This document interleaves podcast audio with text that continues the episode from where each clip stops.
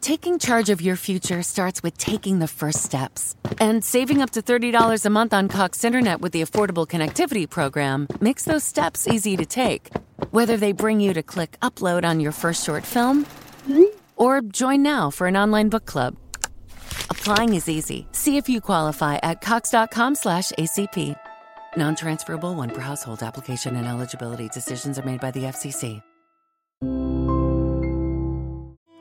Your home is more than the sum of its parts. And creating a truly extraordinary space is about more than picking the perfect products. That's why the experts at Ferguson Bath, Kitchen, and Lighting Gallery are here to help you throughout the entire process to create a home that's as unique as you are. Bring your vision to us. Schedule your showroom consultation and see more from brands like Monogram at build.com/ferguson.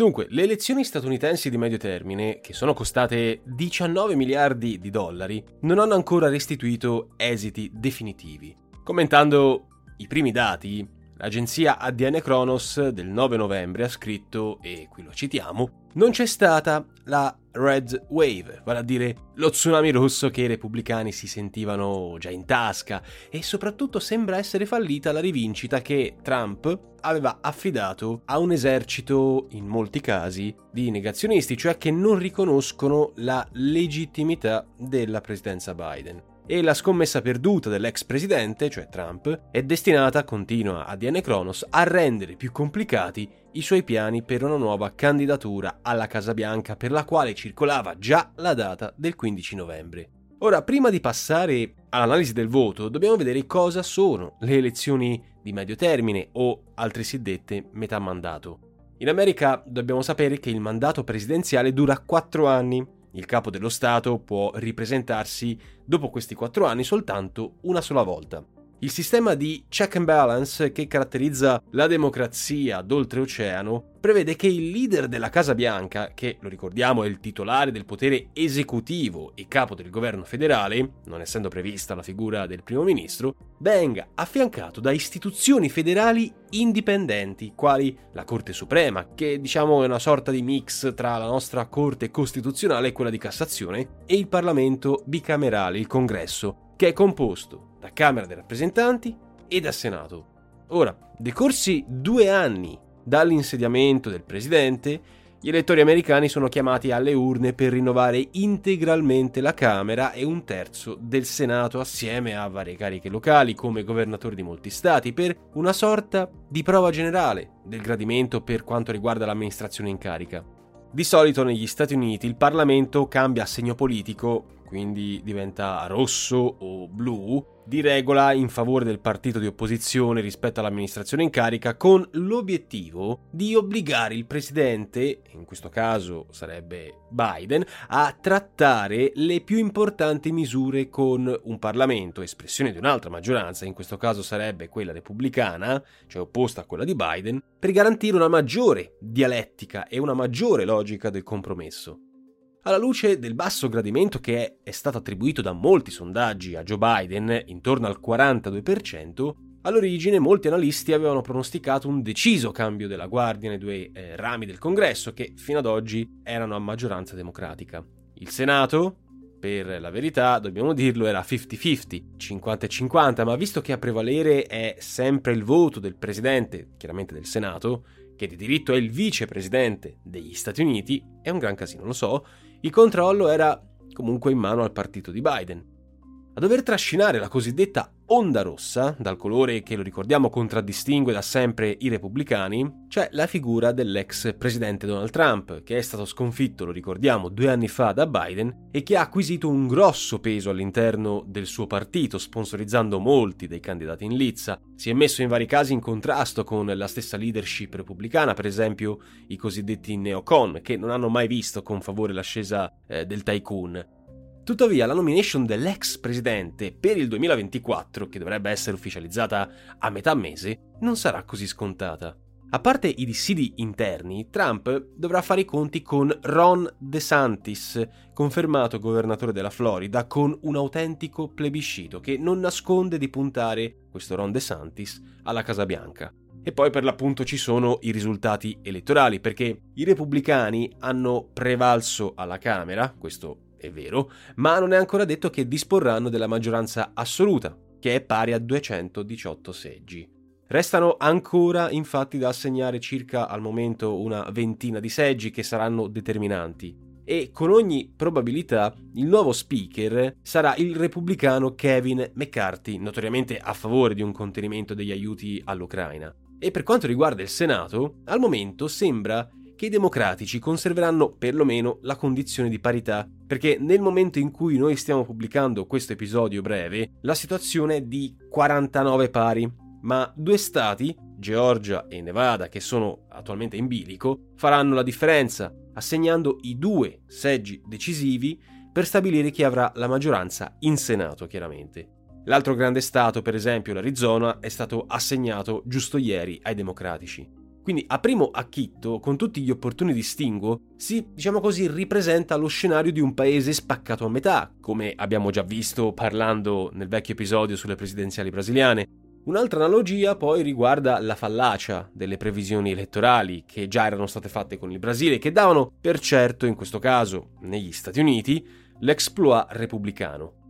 Logico, per quanto sia troppo presto per formulare qualunque previsione sul futuro politico della più grande potenza mondiale, è già possibile fare alcune considerazioni e facciamole. Per esempio Biden non ha, come detto, un grosso consenso, il che alimenta le voci che non lo vorrebbero come il candidato per, le, per il 2024, nonostante lui stesso abbia detto di volersi ripresentare di nuovo. Lo stesso discorso, per ragioni del tutto ovvie, eh, vale per Trump, che non solo ha ottenuto l'atteso trionfo, ma si trova contro una parte importante del suo stesso partito repubblicano e dovrà fare i conti con l'incognita De Santis. Il voto di questi giorni ha palesato una spaccatura nel paese anche in senso geografico.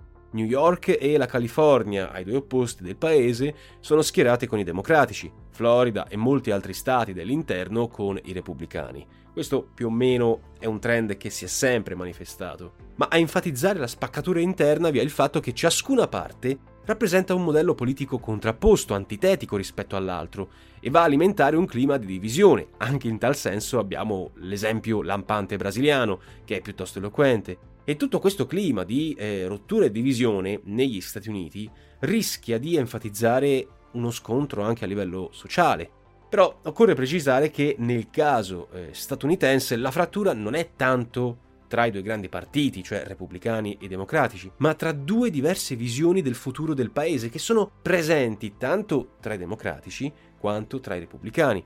Una conferma viene dagli orientamenti di voto della comunità ispanoamericana, che è divisa tra democratici e repubblicani, nonostante tra le fila di questi ultimi siano presenti i fautori del famoso muro, aka scam, eh, col Messico e delle limitazioni al, all'immigrazione. Perché se da un tempo gli immigrati erano per lo più eh, democratici, oggi per via della scelta, da taluni ritenuta suicida, dei democratici di voltare le spalle alla classe media operaia, da cui provengono molti immigrati, si è verificata un'autentica emorragia dei consensi in favore eh, del partito dei repubblicani. Per tutte queste ragioni, quando si analizza il voto negli Stati Uniti occorre guardare più alle idee e ai programmi del singolo candidato che a quello del partito di appartenenza. E il discorso, piace o meno, non riguarda soltanto gli americani. La politica di questa nazione oltrepassa i confini nazionali, finisce per influenzare molti altri paesi, quantomeno quelli del cosiddetto blocco occidentale, e inevitabilmente porta gli equilibri politici internazionali a doversi adeguare. A tal proposito, parlando per esempio di Ucraina, meglio ancora di Russia, perché è lì che va il nostro focus, e di Indo-Pacifico, le due aree al momento più calde del pianeta, è chiaro che una polarizzazione del voto sulle posizioni trampiane avrebbe sortito riflessi molto più importanti rispetto ai risultati che al momento stanno emergendo. A questo punto è del tutto plausibile che per queste altre sfide sarà necessario attendere il voto del 2024, vale a dire eh, quando tra due anni gli americani sceglieranno il nuovo presidente Prendiamo ad esempio la Russia, che abbiamo menzionato prima. Non a caso il portavoce del Cremlino, Peskov, si è affrettato a precisare che, e qui lo citiamo, le relazioni con gli Stati Uniti continueranno ad essere negative dopo le elezioni di medio termine, la cui rilevanza, per i rapporti tra i due paesi, non può essere esagerata. Non dimentichiamoci che diversi politici, specialmente in casa democratica, continuano ad aleggiare lo spettro delle presunte interferenze russe. Nel corso dei prossimi due anni il tycoon potrà contare su una pattuglia di circa 150 parlamentari a lui vicini, senza dimenticare però che ce ne sono altrettanti che la vedono molto diversamente, e lo stesso discorso vale per l'elettorato. Ma a remare contro la candidatura di Trump e dello stesso Biden potrebbe esserci anche l'età, molto avanzata perché ricordiamolo, Trump ha 76 anni, Biden quasi 80, per non parlare delle presunte inefficienze fisiche eh, dell'attuale inquilino della Casa Bianca.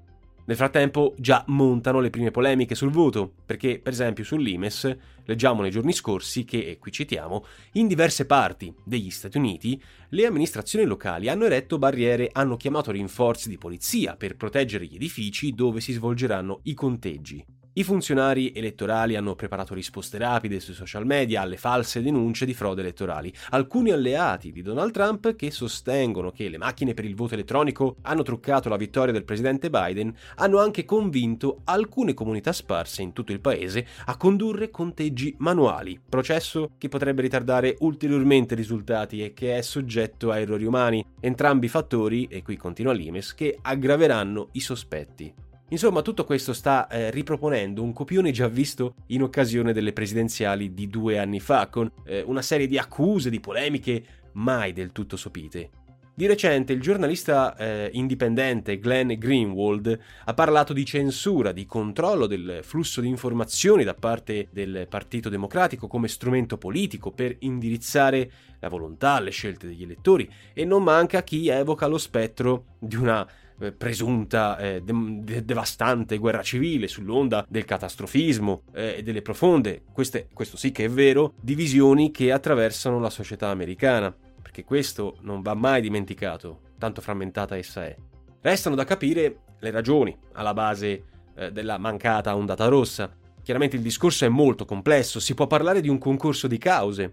Per esempio, il fatto che i temi al centro della campagna, come la crisi economica, l'inflazione, l'immigrazione, lo scarso gradimento verso la, l'attuale amministrazione, non hanno visto una eh, risposta efficace da parte dei candidati repubblicani che spesso hanno finito più per parlare delle cause piuttosto che indicare una vera soluzione al problema. Scarso peso hanno avuto le questioni di politica estera, compresa l'Ucraina, mentre la fascia più giovane dell'elettorato, quella under 30, sembra preferire più i democratici, più i Dem, per la maggiore sensibilità verso temi come l'aborto e verso i diritti civili. Ma al momento non vogliamo sbilanciarci perché ancora tutto è in ballo, o almeno quasi tutto. Sono questi spunti estremamente utili per i candidati, quali essi che siano, per le presidenziali del 2024. Noi, per il resto, signore e signori, vi salutiamo, vi ringraziamo per l'ascolto, ci sentiamo la prossima settimana e vi diciamo per aspera. Ad Astra. With the Planet Fitness Black Card, you don't just get a great workout, you get a great perk out because your membership is packed with perks. Join for just $1 down and $24.99 a month. Sign up for the PF Black Card for $1 down and get all the perks. Deal ends November 22nd. See Home Club for details. With the Planet Fitness Black Card, you don't just get a great workout, you get a great perk out because your membership is packed with perks. For $1 down and $24.99 a month, you'll get perks like access to any of our 2,400 clean and spacious locations. Bring a friend anytime and both work out with tons of equipment that'll give you that big fitness energy. Relax in the Black Card Spa and more. Work out and perk out with the PF Black Card. Join for just $1 down and $24.99 a month. Sign up for the PF Black Card for $1 down and get all the perks. Deal ends November 22nd. See Home Club for details.